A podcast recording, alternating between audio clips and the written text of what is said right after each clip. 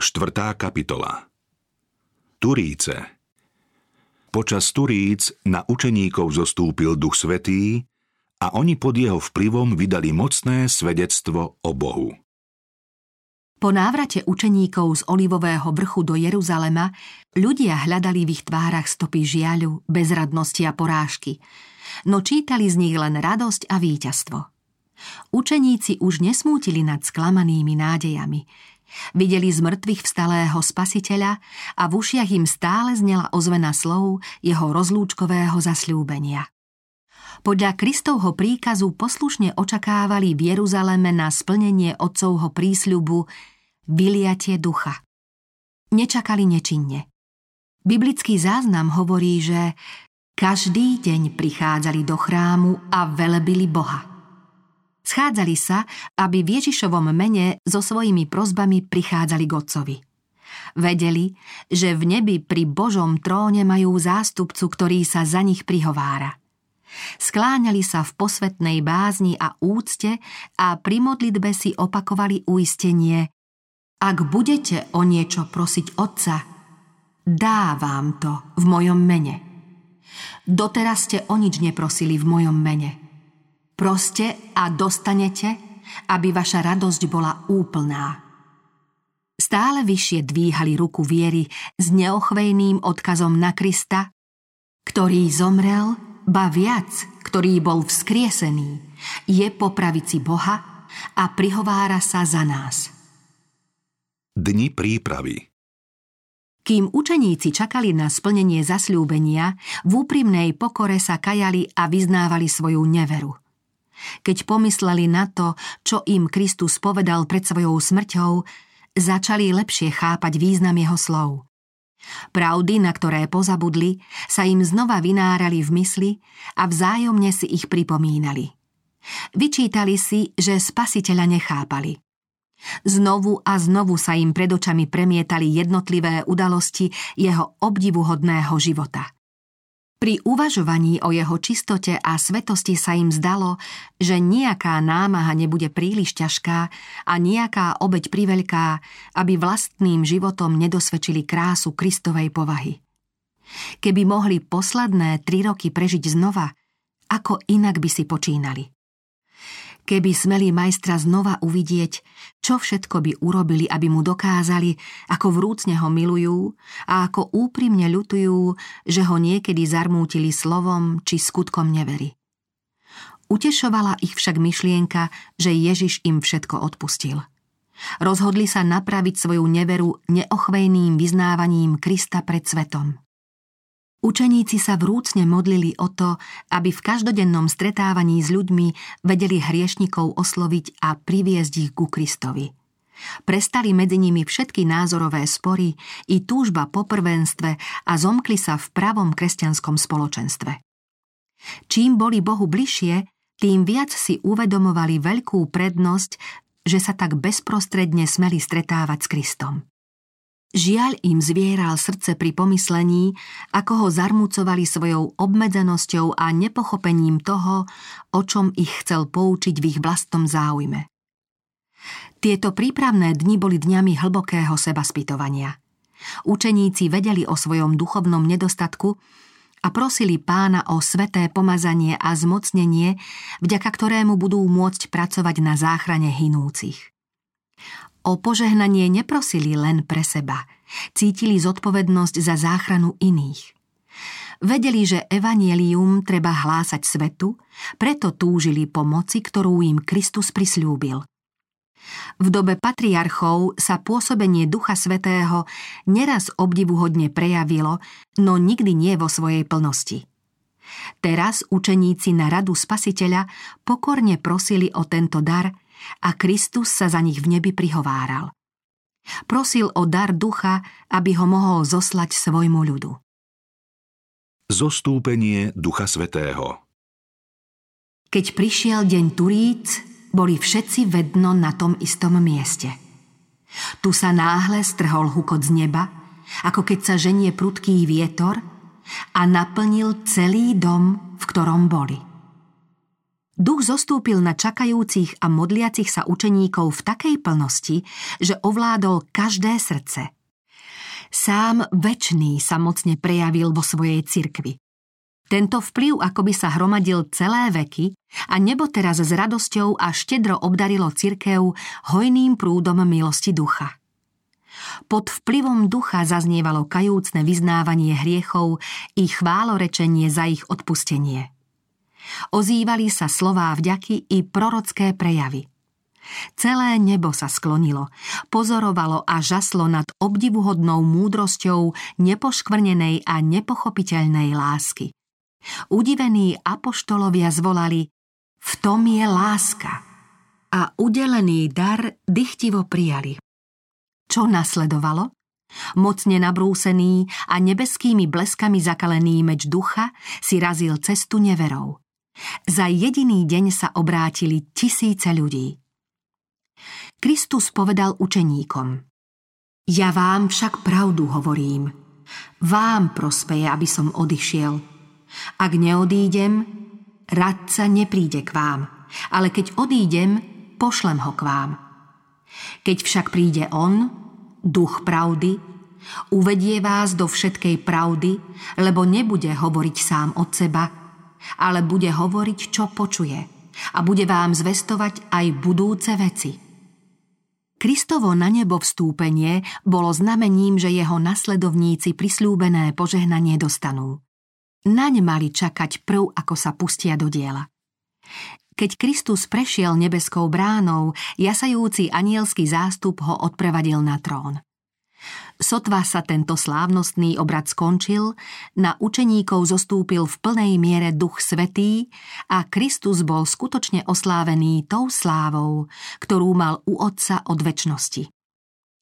Vyliatím ducha na Turíce oznamovalo nebo, že vykupiteľ slávnostne vystúpil na trón. Podľa svojho prísľubu zoslal z neba svojim nasledovníkom Ducha Svätého na znamenie, že ako kňaz a kráľ prijal všetku moc na nebi i na zemi a že je pomazaný, aby vládol svojmu ľudu. Hovorenie jazykmi. I ukázali sa im rozdelené jazyky akoby z ohňa, usadili sa na každého z nich a Duch Svätý naplnil všetkých, takže začali hovoriť inými jazykmi, ako im Duch dával hovoriť. Na zhromaždených spočinul Duch Svätý v podobe ohnivých jazykov. Bol to symbol daru, ktorý vtedy učeníci dostali a ktorý im umožnil plynulo hovoriť dosiaľ neznámymi jazykmi. Podoba ohňa naznačovala, ako horlivo budú apoštolovia pracovať a aká moc bude sprevádzať ich dielo. V Jeruzaleme boli Židia, ako aj zbožní ľudia zo všetkých národov, čo sú pod nebom. Židia boli vtedy rozohnaní takmer po celej obývanej zemi a vo vyhnanstve sa naučili hovoriť rôznymi jazykmi.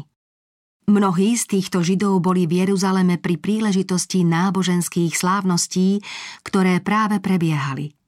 Prítomní predstavovali všetky známe jazyky. Pri šírení evanjelia by táto jazyková rozmanitosť mohla byť veľkou prekážkou. Boh tento nedostatok na strane apoštolov zázračne odstránil. Duch Svätý vykonal pre nich to, čo by sami po celý život neboli dosiahli. Teraz mohli pravdu evanjelia hlásať v cudzích krajinách, lebo spoľahlivo ovládli jazyk tých, medzi ktorými pracovali. Tento obdivuhodný dar bol pre svet presvedčivým dôkazom, že ich poslanie má nebeskú pečať. Odvtedy bola reč apoštolov čistá, jednoduchá a výstižná, či už hovorili svojim rodným alebo cudzím jazykom. A keď povstal ten zvuk, zbehlo sa mnoho ľudí a žasli, že počuli apoštolov hovoriť každý vo svojej reči. I úžasli všetci a divili sa, hovoriac medzi sebou: "Či hľa, všetci títo, ktorí hovoria, nie sú Galilejci? Ako ich teda počujeme hovoriť každý vo svojej reči, v ktorej sme sa narodili?" Keď tento obdivuhodný prejav videli kňazi a poprední muži, veľmi sa rozhnevali, no neodvažovali sa prejaviť svoj hnev z obavy, aby proti sebe nepodnietili ľud.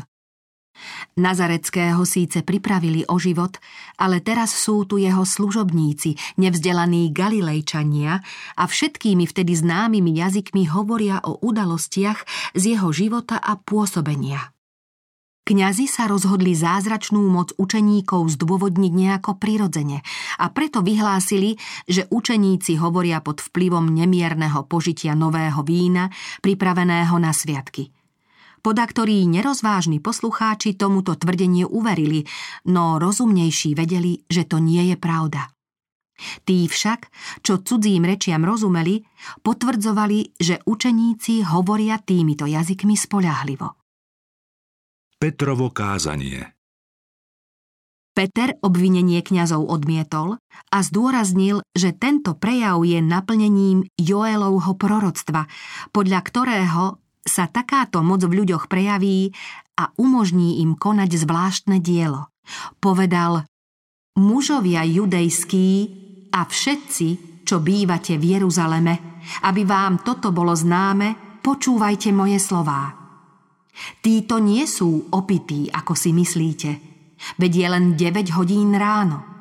Ale toto je to, čo povedal prorok Joel. V posledných dňoch, hovorí Boh, vylejem zo svojho ducha na každé telo.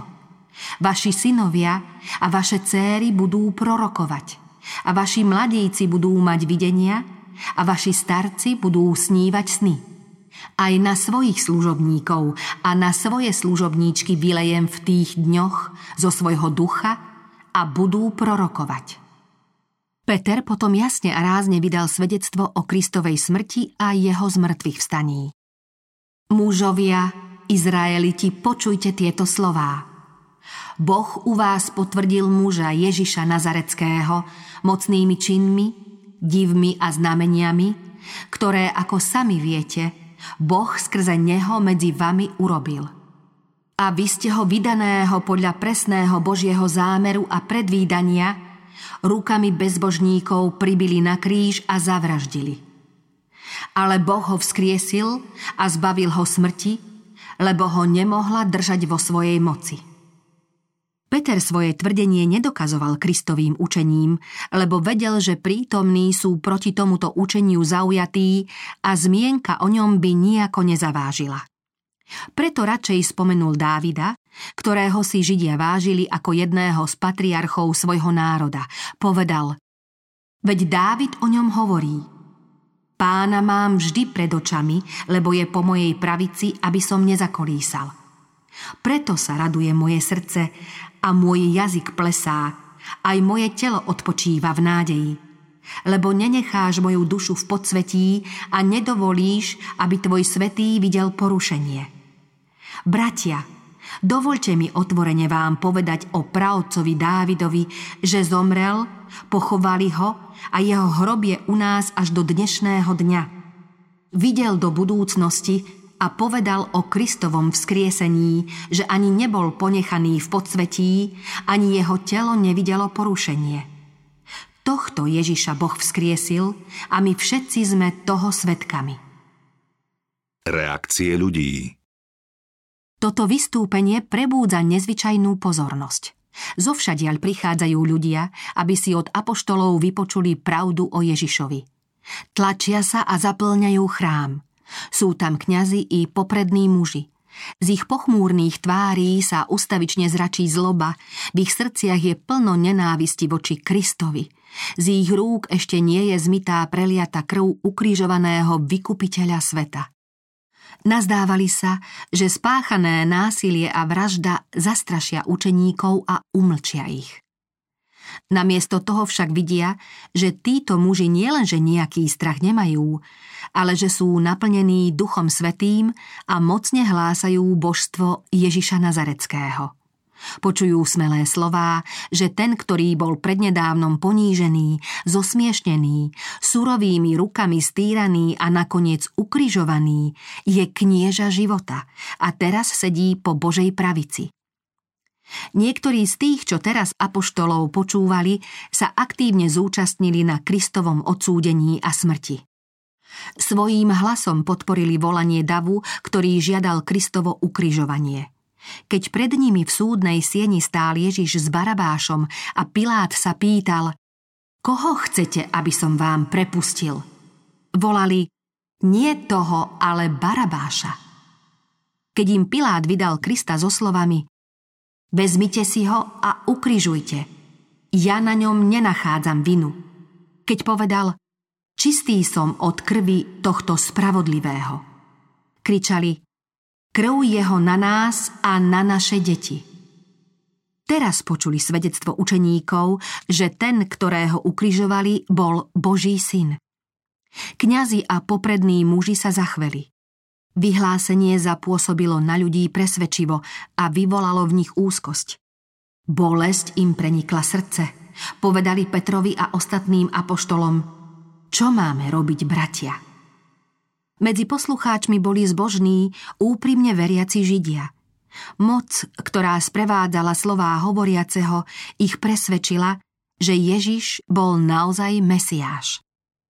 Peter im povedal: "Kajajte sa a nech sa dá každý z vás pokrstiť v mene Ježiša Krista na odpustenie svojich hriechov a dostanete dar Ducha Svätého.